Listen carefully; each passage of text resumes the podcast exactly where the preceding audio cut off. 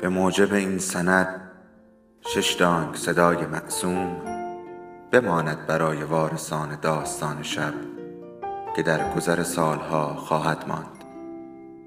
ارادتمند داستان شب.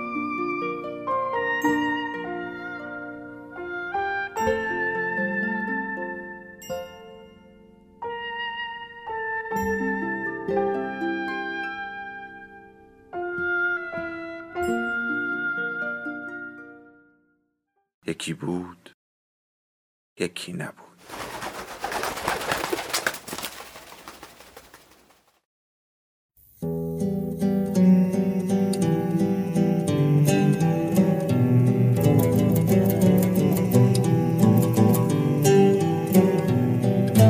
ما با قصه ها هم دیگر را به یاد می سپاریم و از نو با همان قصه ها هم دیگر را به یاد می آوریم.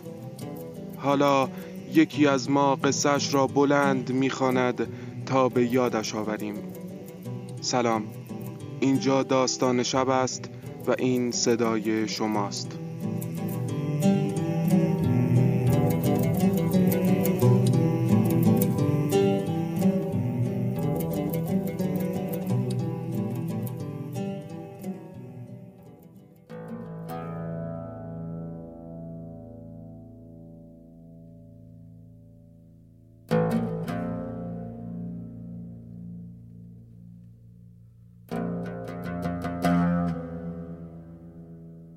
هفته ها می گذشت و پدر در خانه نبود.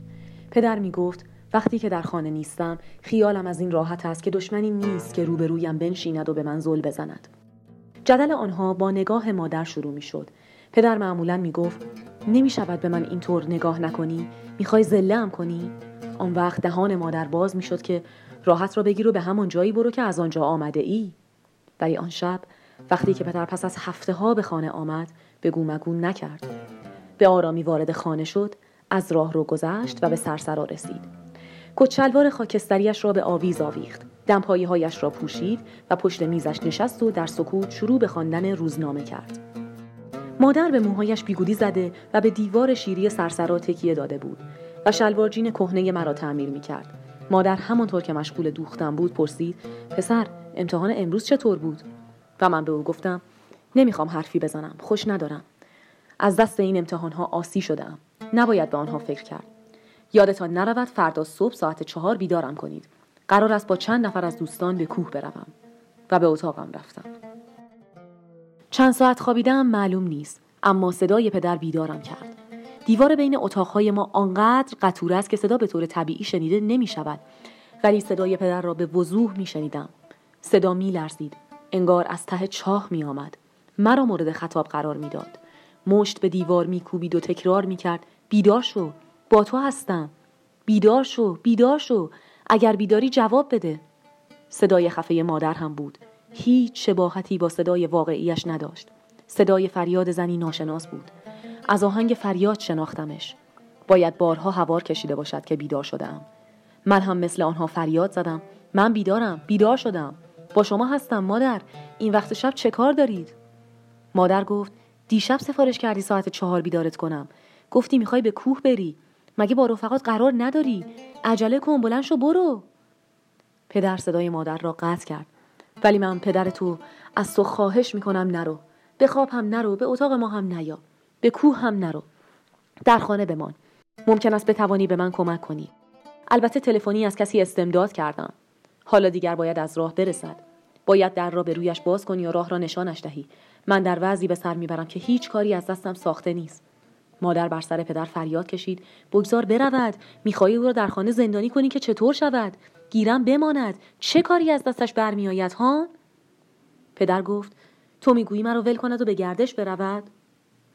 مادر گفت بماند که چطور شود؟ چه کاری از دستش ساخته است؟ پدر گفت کار از این حرفا گذشته. پسرم به این حرفا گوش نده. مادرت می‌خواهد تو را به هر قیمتی از خانه بیرون کند. حق دارد.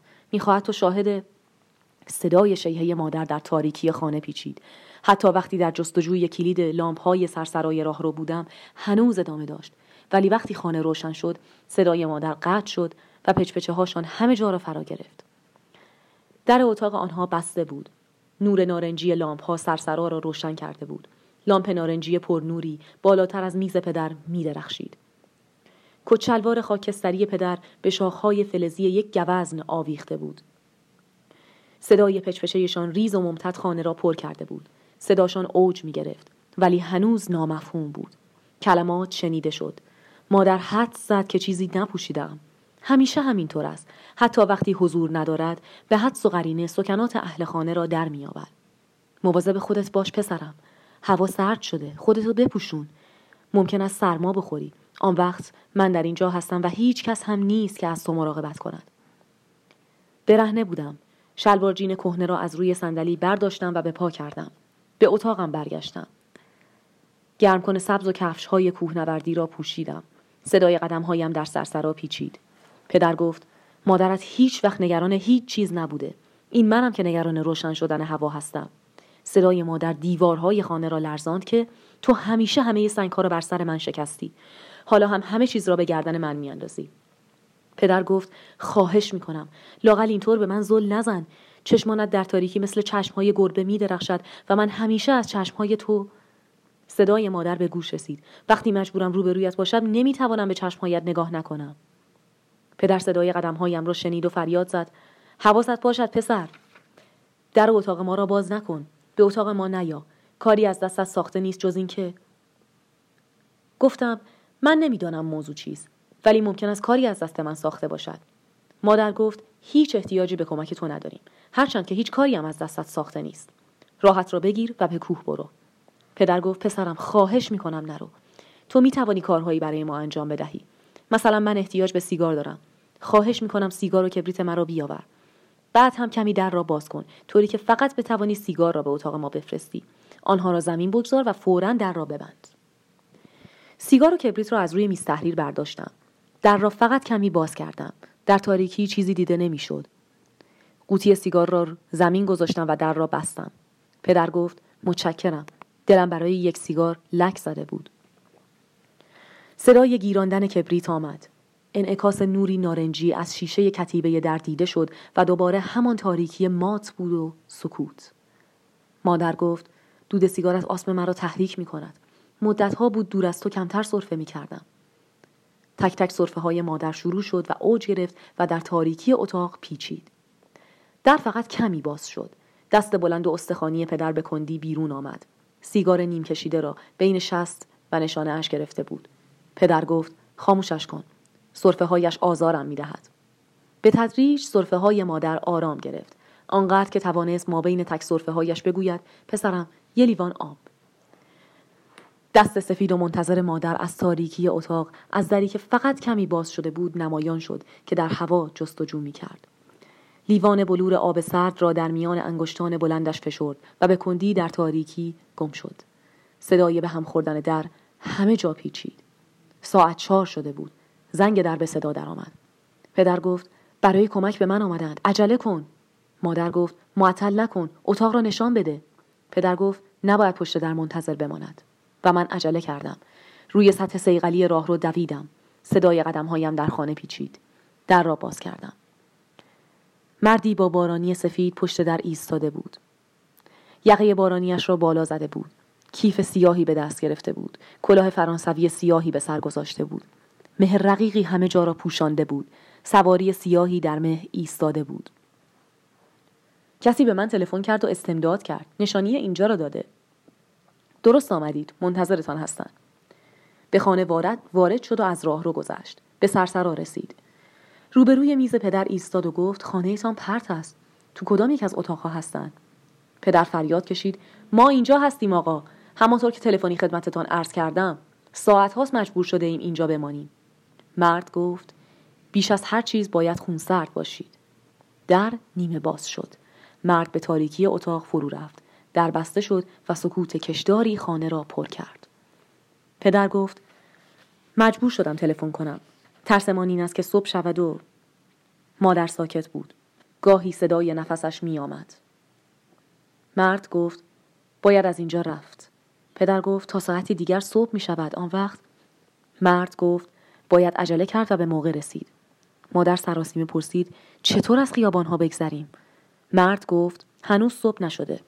صدای همهمه پدر و مادر و مرد در هوای سحر منتشر شد. پدر آمرانه گفت من از نفست منزجرم. مرد گفت خواهش می‌کنم سکوت کنید. جای بحث و مجادله نیست. باید عجله کرد تا قبل از آفتاب برسیم. پدر گفت من از این ساعت مطیع امر شما هستم. مادر گفت ولی چطور ممکن است؟ سکوت همه جا را فرا گرفت. مرد گفت چراغها باید خاموش شوند. لامپها را یکی پس از دیگری خاموش کردم نور شیری صبح از پنجره های سرسرا تابید و سایه روشن اندام ها را آشکار می کرد. برق چشم ها در تاریکی سوسو می‌زد. در سایه روشن سحر لاغری غریب پدر محسوس بود. مخروطه سفید شمد بخشی از سایه هاشان را پوشانده بود. شاید اگر مادر فریاد نکشیده بود به کوه برو و به کسی هم نگو که به کجا می رویم متوجه حضور مادر نمی شدم. سوسوی چشمهای مادر از روی شانه پدر به من خیره شده بود که ادامه داد به کوه که می‌روی احتیاط کن سعی کن از بقیه دور نشوی آنها چرخیدند با حرکات ناموزون پاها در مدار دوایری متعدد میچرخیدند و جابجا می شدند. چشم پدر از روی شانه مادر به چشمهایم افتاد. انبوه موهای در هم پیچیده مادر نیمی از چهره پدر را پوشانده بود. ترسی چهره پدر قوسی از سر تاسش و چینهای سربی صورتش در روشنایی نور نقره‌ای سحر آشکار بود. به نظر می رسید که با وجود آن خطوط سربی قادر به صحبت نیست. ولی صدایش را شنیدم که گفت وقتی که به خانه برگشتی ممکن است مثل همیشه باشیم یا نباشیم. اگر نبودیم همه چیز در خانه مهیاست. پول هم در جیب های کچلوار من هست. هر چیزی که خواستی بخر. به هیچ کس هم مرد از راه رو گذشت. بی آنکه سر برگرداند. پدر مادر به دنبالش میچرخیدند. صدای مرد را شنیدم که گفت عجله کنید ولی مواظب باشید. بیرون مه است. قدمهایشان در چرخش بدنها ناموزون بود. در قوسهای دایره ها در حول پیوندشان در رقص ناخواسته میچرخیدند. دستها را وسیله موازنه کرده و جابجا می شدند. در باز شده بود. نور سفید سحر از چارچوب در دمید و بر سطح سیغلی راه رو تابید و منعکس شد و اندامهای چرخان آنها در سایه روشن سحر و مه گم شد. ولی صدایشان در هوا مانده بود که همهمه می کردند. بگو به یک سفر کوتاه رفتند و خیلی زود برمیگردند. ولی خودت منتظر نباش.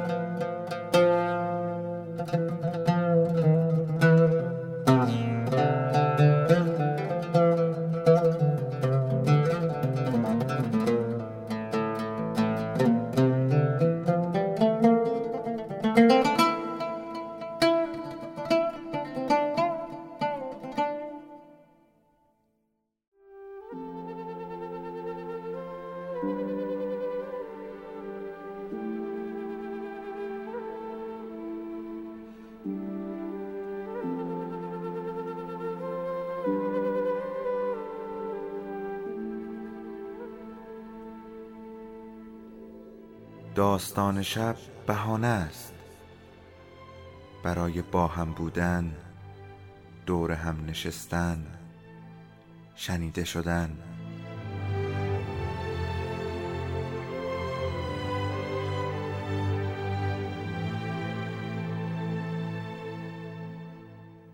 صدای افسانه ها رو میشنویم